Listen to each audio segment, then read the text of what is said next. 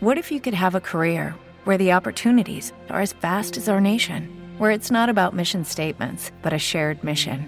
At U.S. Customs and Border Protection, we go beyond to protect more than borders from ship to shore, air to ground, cities to local communities. CBP agents and officers are keeping people safe. Join U.S. Customs and Border Protection and go beyond for something far greater than yourself. Learn more at cbp.gov/careers. Presidente. He dispuesto el refuerzo de las fuerzas federales hasta alcanzar en esta etapa los 1.400 efectivos disponibles para la ciudad de Rosario. El ministro Aníbal Fernández estará mañana mismo en la ciudad poniendo en operaciones este refuerzo. He decidido que el ejército argentino, a través de su compañía de ingenieros, participe en la urbanización de barrios populares, acelerando tareas pendientes de ejecución y que son muy necesarias. Interrogantes, ¿cómo se va a abordar esta urbanización de los barrios? Eh, otra inquietud, que es el Comando de Ingenieros, esta medida extraordinaria que anunció el presidente eh, con eh, el envío de agentes especializados de la Fuerza Argentina a la ciudad santafesina.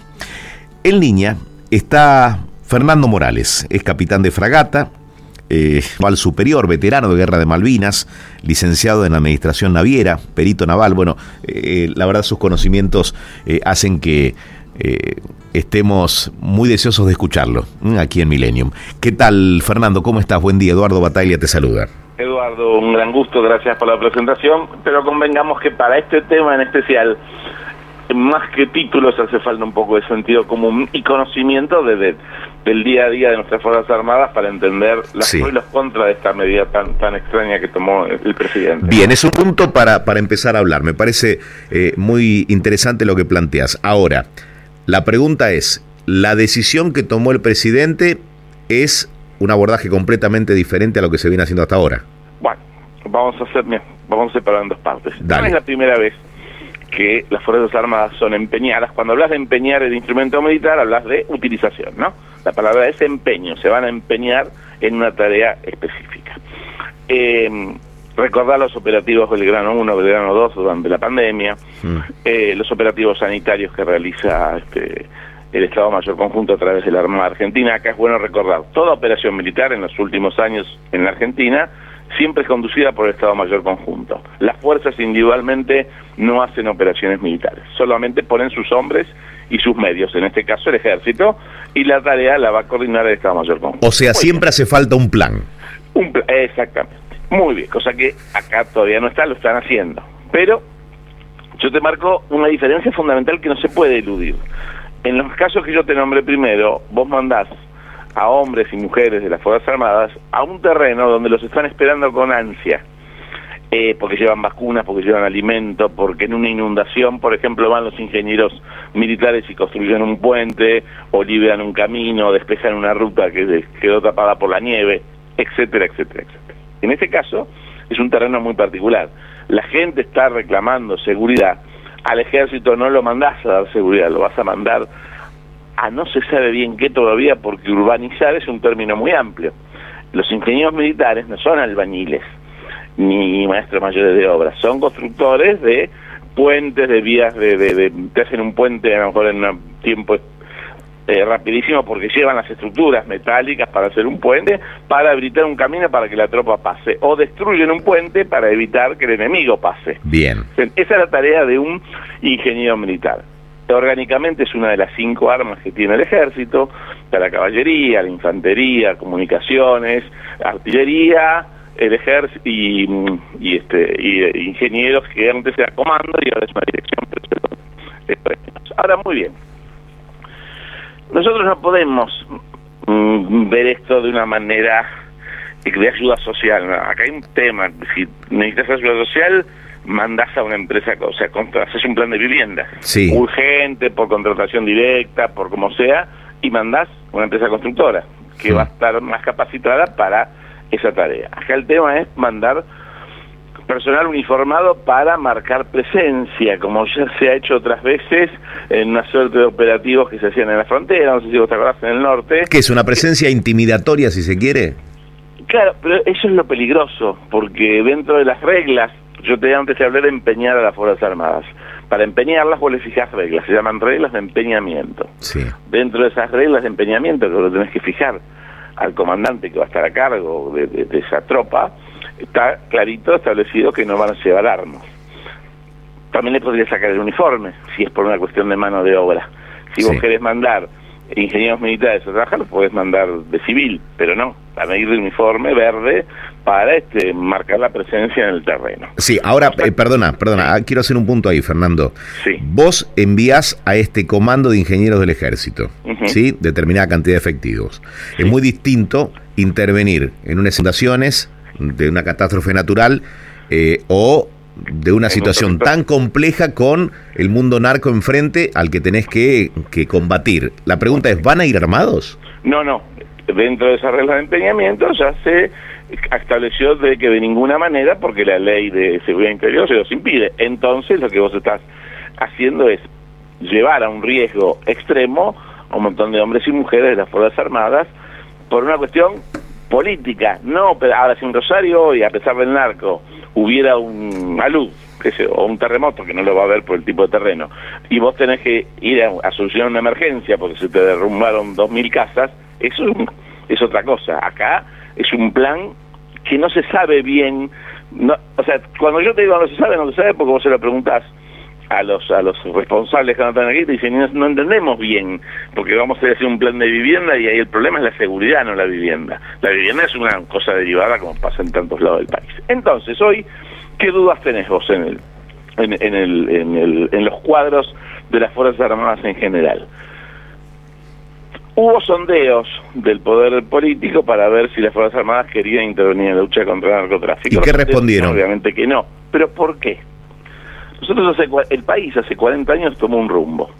El país cuando terminó la guerra contra la subversión, la dictadura, pon el nombre que quieras, no importa en este caso. Cuando terminó y todo lo que pasó y vino la democracia, no solo eh, castigó a los responsables de los excesos, también castigó en cierta manera a las Fuerzas Armadas, quitándole un montón de cosas para que nunca más nadie tome las armas. Le sacamos el Código de Justicia Militar, eh, le sacamos este otros otros beneficios o otras prebendas que tal vez estuvieron bien sacadas, pero también creamos tres leyes, inteligencia inteligencia nacional, Sí. seguridad interior y defensa, por lo cual dejamos a las Fuerzas Armadas totalmente fuera de lo que es la cuestión de seguridad interna. Hoy vos hablas con un teniente, con un capitán, con un mayor, con un cabo, y te dicen, ¿y si nosotros vamos a un terreno civil? Y tenemos un problema, pues tenemos un problema porque, porque el soldado ve que alguien está robando y quiere ayudar a una víctima o a una mujer que la están abusando.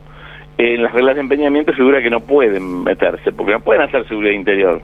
Entonces tiene que elegir entre eh, mirar para otro lado o correr el riesgo de encima terminar preso por arrogarse una función que no le corresponde. Pero más allá de eso, cuando les hablan de intervenir, está siempre la sombra después del cambio de paradigma y que terminen siendo juzgados por un tribunal federal por, no te voy a decir lesa humanidad porque es mucho, pero por alguna cuestión que no está en su en su plan de vida profesional. Lo mismo pasó, porque esto involucra a toda la dirigencia política, cuando en un momento, siendo este Patricia Burri ministra de Seguridad, se empezó a hablar de la ley de derribo, ¿te acordás? Sí, Bueno, un, ese, día- ese, en ese momento, cuando vos hablabas con los pilotos, te decían, si a mí me mandan a derribar un avión narco, ese día pierdo la puntería. Porque la pena por traficar droga no es la pena de muerte. Me están pidiendo a mí que ejecute una pena que no está prevista en el Código Penal. Es decir, yo no, no- y si ataco al avión y resulta que en vez de llevar este cocaína, llevaba harina de maíz, ¿qué pasa? ¿Qué, ¿Cómo quedo yo frente a la justicia, por mucho que me lo ordene quien me lo ordene? Eso caló muy hondo, afortunadamente, en las Fuerzas Armadas, entendieron que no están para la seguridad interior porque pasaron 40 años. entonces, perdón, perdón, Fernando, Sí. para ir ordenando todo lo que nos estás eh, Sí. transmitiendo. Sí. Eh, hay resistencia por parte de las fuerzas que han sido designadas para ir al lugar. Es decir, Más que resistencia, yo te diría incertidumbre, temor, y no saben bien. O sea, no- no- es, es muy feo cuando vos sentís que vas a ser parte de un show. Es decir, que sos un comodín que vas a hacer una puesta en escena. Porque te vuelvo a repetir, si la tarea es urbanizar, el Estado tiene otros medios para urbanizar. Si la tarea es ocupar espacios, eso se hacía, se hizo durante el gobierno anterior de Cristina Kirchner y durante el gobierno de Macri, se mandaba al ejército a zonas calientes, a la frontera, pero no para hacer que cortaban el pasto, a entrenarse, a hacer operaciones militares, ahí ocupaban espacio. Entonces iban con los tanques, con la artillería y hacían entrenamiento. Cuando hacían entrenamiento desde esta calle a esta calle, el narco por ahí no pasa, porque están los tipos tirándose de ellos porque están entrenando. Eso se llama ocupar espacios. Eh, acá no queda claro si los mandás a ocupar un espacio, porque aquellos iban, pero iban armados. No a enfrentar, ya te vuelvo a repetir, al contrabando ni al narco. Iban a hacer operaciones de entrenamiento, pero saturaban tanto la zona de militares que este, alejaban cualquier este, intento delictivo. Eso con Alberto Fernández lo desactivó. Este, incluso cambió la reglamentación de la ley de defensa nacional que le permitía al ejército, a las Fuerzas Armadas, hacer apoyo logístico inclusive para el tráfico organizado. Eh, o sea, como eh, bien decís y me permito eh, recomendar o sugerirle a la gente que se meta en Infobae porque firmás una nota muy, muy, muy interesante, digo, que puede ser como complemento también de todo lo que, lo que nos estás contando. vos hablas de la autoprotección de la tropa, ¿no? Claro. que toda medida debe estar incluida en un plan general eh, donde también esté prevista la autoprotección de los eh, efectivos que vos mandás. Es que vos vas a mandar al, cabo González, al soldado Pérez y al teniente López. Que no conoce nada de la problemática de Rosario. pero además de eso, vos lo mandás una tarea profesional, que vamos a suponer, vamos a suponer que hasta la puedan cumplir. Yo en lo personal tengo eh, mis de reservas, pues yo te voy a repetir, no están mandando una empresa constructora, como dicen, comando de ingenieros o dirección de son ingenieros militares que levantan torres, combaten, inclusive si vos lees en la, en la propia página del ejército cuáles son las misiones, neutralizan armas químicas, biológicas o convencionales, bueno, son, son para la guerra. O sea, altísima oración. Bueno, de hecho, eh, combatieron en Malvinas. Pero, claro, eso es un arma esencial para el apoyo de combate, para que el, infante pueda llegar de A a B, si en el medio hay un lago o un río, viene el ingeniero y le hace el puente para que pase. Este, están en la primera combate, lógicamente, son soldados.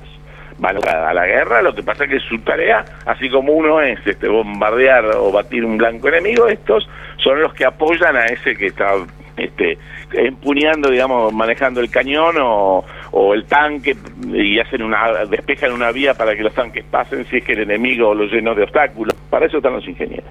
Entonces, hasta es un exceso mandarlos a hacer cordón cuneta, pero te vuelvo a repetir, como todas las cosas que han pasado, que pasó, que pasan últimamente, la medida suena tan improvisada que ayer en el, Ministerio de Defensa y en el Ejército se enteraron junto con, con, vos y conmigo y con todo el resto, porque el presidente salió con esto y una vez que lo anuncia, de hecho el comunicado del Ministerio de Defensa salió varias horas después y dice claramente, de acuerdo al ordenado por el presidente, no es que hubo una, una un decreto eh, firmado, este, como el presidente hizo un anuncio, y a partir de ahora están todos bailando. Entonces, ahora se empiezan a saber algunos detalles. Van a hacer un plan de urbanización coordinado con la Municipalidad de Rosario, van a ir por manzanas, este, bueno, o sea, un plan en el mejor de los casos de vivienda o de mejora, como se llama ahora elegantemente, soluciones habitacionales. Eso con el narco no tiene nada que ver. Es evidente que lo que quiere hacer el presidente es poner más uniformes. Alguien dijo el otro día, y no del oficialismo, sino de la oposición, que, que esas son las cosas que a mí a veces me hacen pensar cuánto saben nuestros dirigentes del día a día del país. Alguien dijo que sería importante crear una especie de policía militar, como tienen otros países para ese tipo de cuestiones. Bien. Ese señor, yo si lo viera, le diría, mire, está creada, se llama Gendarmería Nacional. Hmm. La Gendarmería Nacional tiene Estado militar, es la única fuerza de seguridad con Estado militar. Y cuando la creo, que si no me equivoco la creo Perón, se hizo para cuestiones delictuales de tal magnitud que excedan a la policía local, Bien. pero que no, no ameriten la intervención de las Fuerzas Armadas. Clarito. Clarito. Fernando, un gusto como siempre escucharte, es clarificador ¿eh? que des esta serie de detalles. Te mando un fuerte abrazo y ojalá nos veamos pronto. Listo, igualmente. Hasta luego. Abrazo. Fernando Morales, capitán de fragata, maquinista naval, perito naval, diplomado como oficial del Estado Mayor Especial y presidente ejecutivo de la Liga Naval Argentina. Atención con lo que dijo, ¿eh? después vamos a escucharlo nuevamente, porque dijo, los que van a ir no quieren ser parte de un show. Se refiere a los integrantes del comando de ingenieros del ejército que sean asignados.